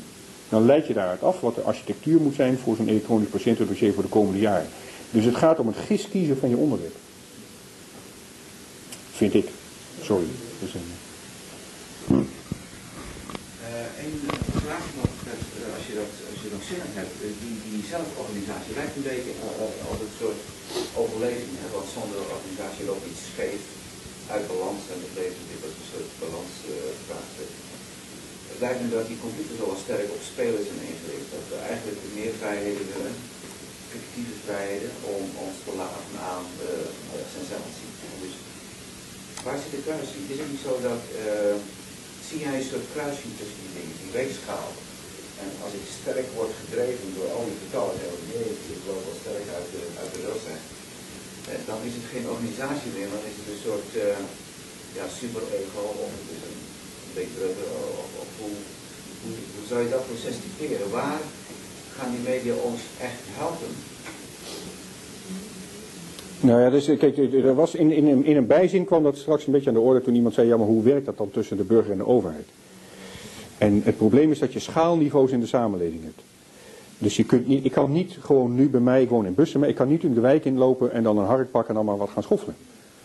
Dat, ja, dat, dat, dat, zou ik misschien wel willen, hè, als ik van tuinier hou, maar dat kan niet, want we moeten dat onderling afspreken. Nou, dan tussen drie buren gaat dat nog, zal ik maar zeggen, maar op het niveau van 10.000 buurtbewoners wordt het al ingewikkeld. En op het niveau van een stad en een regio wordt het nog ingewikkelder. Dus die coördinatie, hè, dus de, de, de, die spanning tussen dat bottom-up en de top-down, is niet alleen maar een soort van politieke machtspanning. Nee, dat heeft ook heel veel te maken met kennis. Nou, een van de dingen die je zou kunnen doen, is dat je die dingen met elkaar in evenwicht moet brengen. dus ik, er is een voorbeeld bijvoorbeeld van uh, buurtbewoners die mochten meehelpen aan het inrichten van hun wijk. En die mochten dan plannen waar de bussen kwamen. En de truc daarvoor was dat, dat je, uh, ze hadden een grote tafel gemaakt en daar stond de wijk op. En daar kon je op aanwijzen, dat was een computergestuurde tafel. En dan kon je zeggen, hier moet een halte komen daar. En dan zag je de busroute zich aanpassen. Maar op schermen daaromheen zag je wat dat betekende voor de buurtbewoners. dus er werkten dan 10.000, 15.000 mensen wonen er in die wijk. En op het moment dat je de route zo legde, dan stond er uh, het aantal oudere mensen dat binnen 500 meter van een bushalte loopt, is nu 85% uh, en als je hem anders legde... Dat betekent dat we geen buurtverkiezingen meer nodig hebben van wie uh, heeft betrekkingsrecht op die bushalte. Maar het, het, het systeem geeft je in feite al, dus inzichtelijkheid is nou ja, je creëert dus een evenwicht, hè, dus op hogere systeemlagen zou je bijna kunnen zeggen. Uh, creëer je dus, kan, kan ik dus systemen creëren, maken waardoor, waardoor ik toch uh, kan ontwerpen, zonder dat ik al die vakkennis heb. Dat is één mogelijkheid. Hè. Dan kan ik dus, zou ik maar zeggen, de, de leek meer professionaliseren. Maar iets anders is boven individuele belangenafweging. Dus de democratie gaat niet over leuke dingen. Dus ik moet of een vierbaansweg aanleggen, die is absoluut noodzakelijk, of een ziekenhuis aanleggen. Dat is absoluut noodzakelijk. Maar ik heb maar een kwartje. Daar gaat de democratie over. En dan moeten we dus kiezen. En there is no right choice, zal ik maar zeggen. Uh, en, op, dan, en dan moet je dus gewoon professioneel genoeg zijn om geen ruzie te gaan maken. Nee, dan moeten we gewoon gaan kiezen. En als we dan een keuze hebben gemaakt, dan is de essentie van de democratie dat we allemaal zeggen, oké, okay, kiezen is kiezen. We hebben deze keuze gemaakt, dat gaan we doen. Dus die, die, de besluitvorming daarbovenop, los van de, de kwaliteit van het ontwerp, maar de besluitvorming daarbovenop, die moet ik dan toch nog doen. Dat is een apart proces. Nee, het is niet een statistisch proces, dat is gewoon macht, zal ik maar zeggen. Dat is gewoon, dat blijft bestaan. Dat kan ik niet wegreduceren. Ik kan dat niet statistisch maken of zoiets. Maar daar tellen dus uh, personen, daar stem. Ja, zou ik zeggen. Ja, ja. Dat zou nog, uh, als je nou heel wild gaat denken, kan er nog weer andere dingen over zeggen, maar dat moeten we niet nu doen. Maar dat is wel een, dat is wel een dilemma, ja. ja. We zitten rond de klok van half zes en uh, opnieuw een dik applaus voor Bert. Dankjewel. En veel succes met je opdrachten. Wel mooie dingen maken.